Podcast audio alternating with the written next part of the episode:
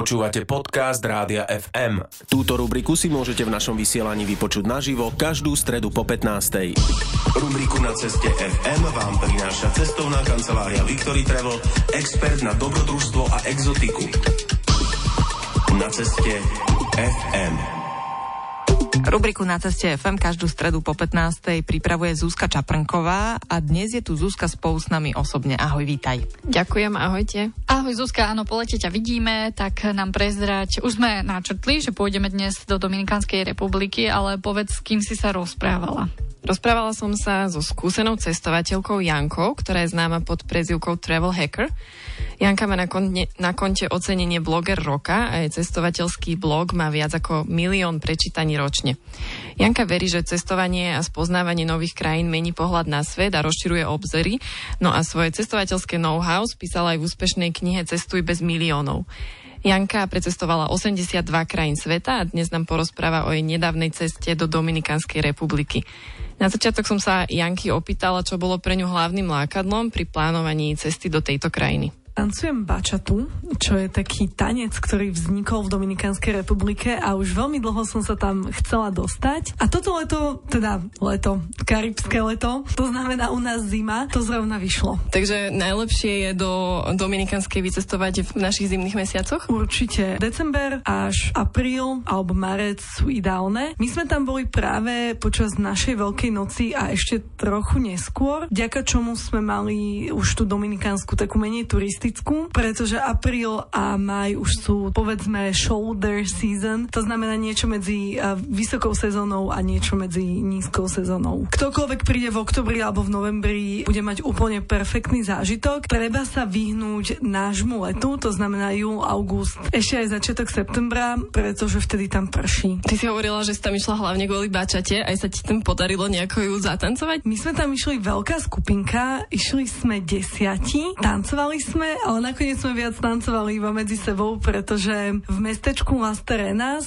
kde sme plánovali mať aj tanečné hodiny, aj sme plánovali chodiť do podnikov tancovať, sa nám stal taký úraz, následkom ktorého môj priateľ skončil v nemocnici a celých 5 dní som sa o neho starala a teda celá tá nálada bola taká neúplne tanečná. Takže netancovali ste moc a napriek týmto zraneniam sa vám podarilo aj precestovať väčšinu z toho, čo ste naplánovali? Ja už tak dlhodobo razím názor, že lepšie je vidieť menej a zažiť viac, takže sme nemali naplánované vidieť celý ostrov. Boli sme tam iba 3 týždne, pre mňa je to iba, pre niekoho by to bola najdlhšia dovolenka roka alebo života. My sme si povedali, že si pozrieme zo pár miest a to sa nám v zásade podarilo. Spomeniem Terenas, čo je taký poloostrov.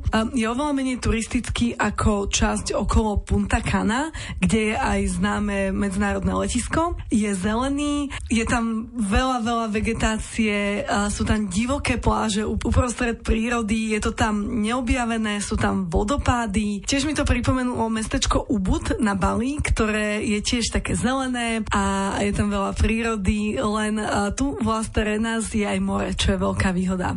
Ako si sa dostala na polostrov Las Terrenas? Je komplikované sa sem dostať medzinárodného letiska? My sme mali prenajaté auto, čo je teda samostatná ďalšia kapitola, pretože cesty a hlavne vodič v Dominikánskej republike sú naozaj šialení a ja som šoferovala naozaj na mnohých miestach. Určite nebola Dominikánska tak šialená ako India. Oveľa lepšie sa šoferovalo v Mexiku, alebo v Paname, alebo v Kolumbii. Naozaj tí šoféri nepoznali základné pravidlá, jazdili v protismere. Predstav si, že ideš po diaľnici, ideš 120 a zrazu v protismere ide motorka. To sa dialo počas tmy a tá motorka nemala svetla. Takže naozaj niekedy sme si robili srandu, že sme ako v nejakej virtuálnej hre, kde nám stále do cesty chodia ťažšie a ťažšie prekážky a zisťujeme, do akého levelu až dokážeme zájsť. Našťastie nakoniec nedošlo k žiadnej nehode, všetko sme to v pohode odšoferovali, bez poškodenia auta a aj bez poškodenia šoférov a cestujúcich. A teda naozaj v Dominikánskej je praktické mať auto, pretože autobusy nevždy chodia priamo. Ako je najjednoduchšie dostať sa do Dominikánskej republiky? Ako dlho trvá let? Taký ten dlhý let medzi Európou a Dominikánskou trvá 11-12 hodín. Prileteli ste do Punta Cana. Ako vyzerá toto mestečko? Punta Cana je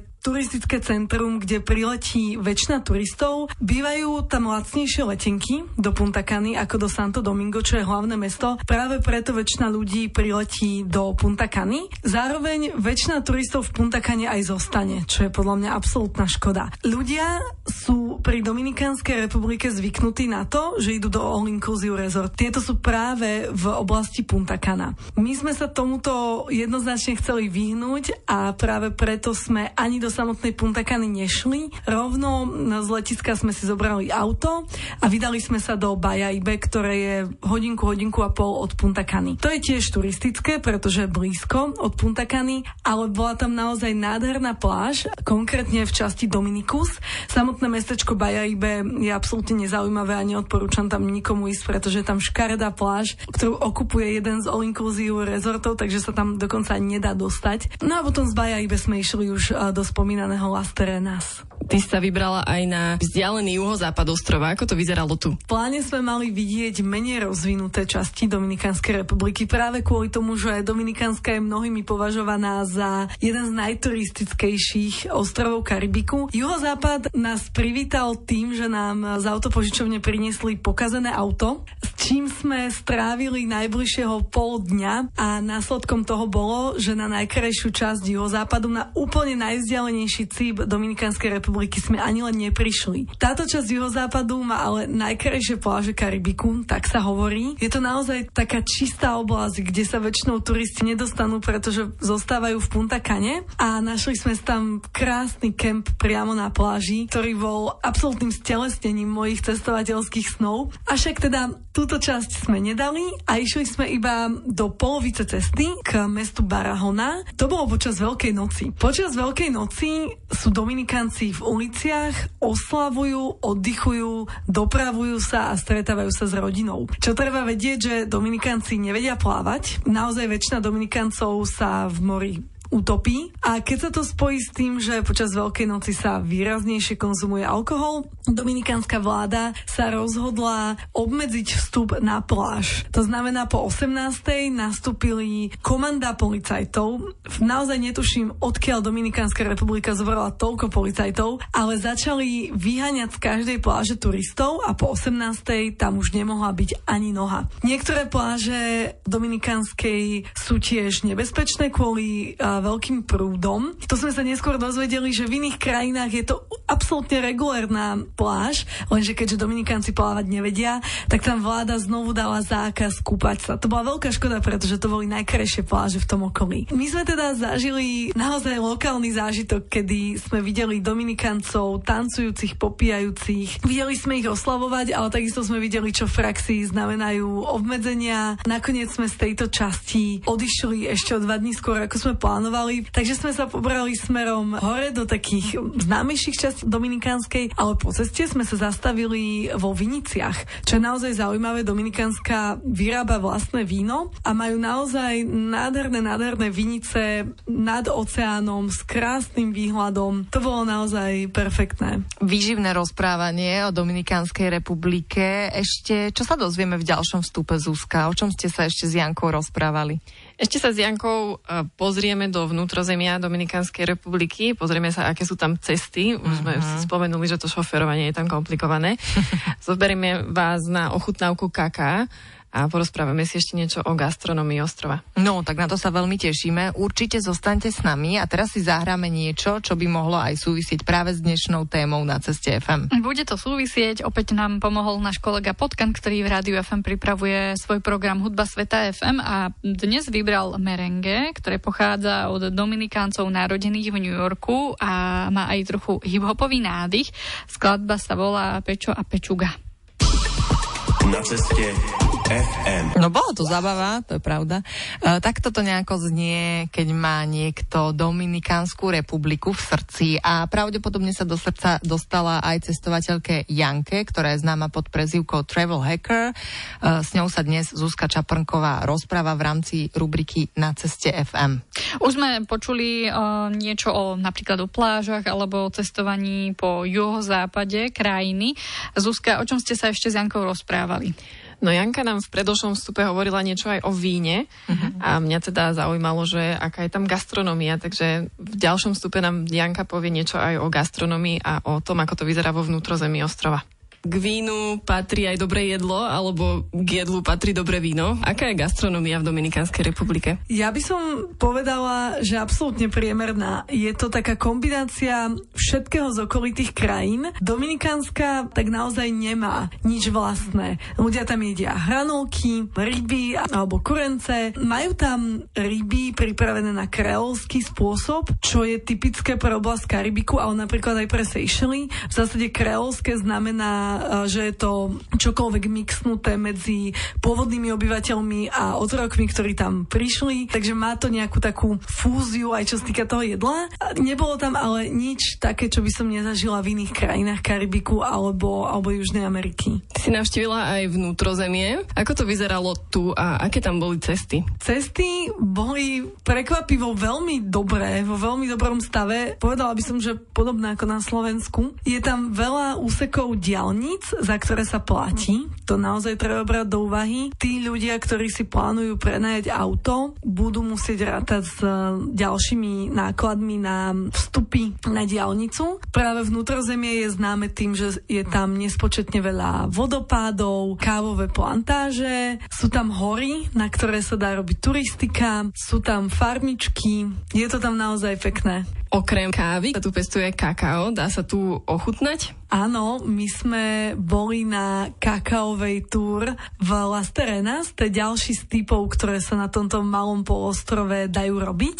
Najprv sme išli koníkmi k vodopádom. Všade naokolo rástli stromy s kakaovými bôbami. Vysvetlili nám, aké sú rôzne druhy a kedy sú už zrelé, kedy sa zbierajú, kedy sú ešte nezrelé. Nakoniec sme skončili vo výrobní kaká, ale to znie tak veľmi nadnesene. V realite to bola chalúpka domáceho Dominika, ktorý nám ukázal, ako tam od tých kakaových bôbov, ktoré sám pozbiera zo stromov, vyrobí až finálny produkt, čo bola kocka kakaovej hmoty, ktorá sa dá používať jednak do kaká, keď sa zmieša s vodou, alebo s mliekom, alebo s rastlinným mliekom, alebo do koláčov, alebo len tak dávať si kúsky tej čokolády. To je pre tých, ktorým nevadí, že takáto raw čokoláda bez pridaného cukru je extrémne horká. Akí sú Dominikánci? Aké boli rozhovory s nimi? Rozhovory s nimi boli veľmi zaujímavé, keďže oni väčšinou nehovoria po anglicky a ja väčšinou nehovorím po španielsky, iba keď naozaj musím, tak vyťahnem mojich 300 slovíčok, ktoré sa snažím učiť už posledný rok, dva. Našli sme veľmi milých a ochotných Dominikáncov, ktorí boli veľmi super a potom sme našli turizmom pokazených ľudí, ktorí videli v nás turistoch iba chodiace peňaženky. Toto je nevýhoda celého Karibiku. Je to nepríjemné a Dominikánska bola naozaj super ostrov.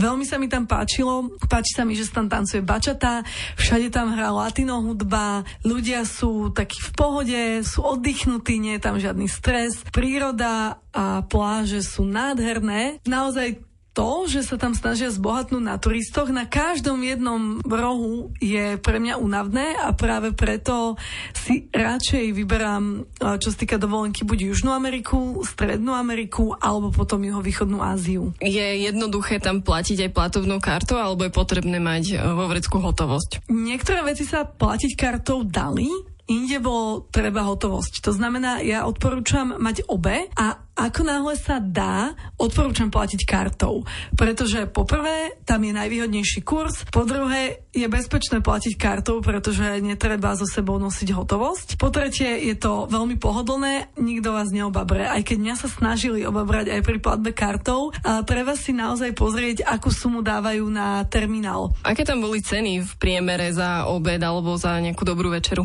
Celkom vysoké, povedala by som, že aj vyššie ako v Bratislave, už je čo povedať. Za jedlo v reštaurácii sme priemerne nechávali nejakých 15 až 25 eur, čo nie je úplne málo. A to hovorím o jednom hlavnom jedle a pohári vína.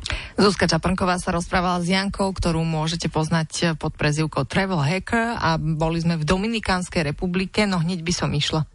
Áno, aj nejaké tipy sme od Janky dostali. A Zuzka, už vieme, kam pôjdeme na budúce. Máš predstavu?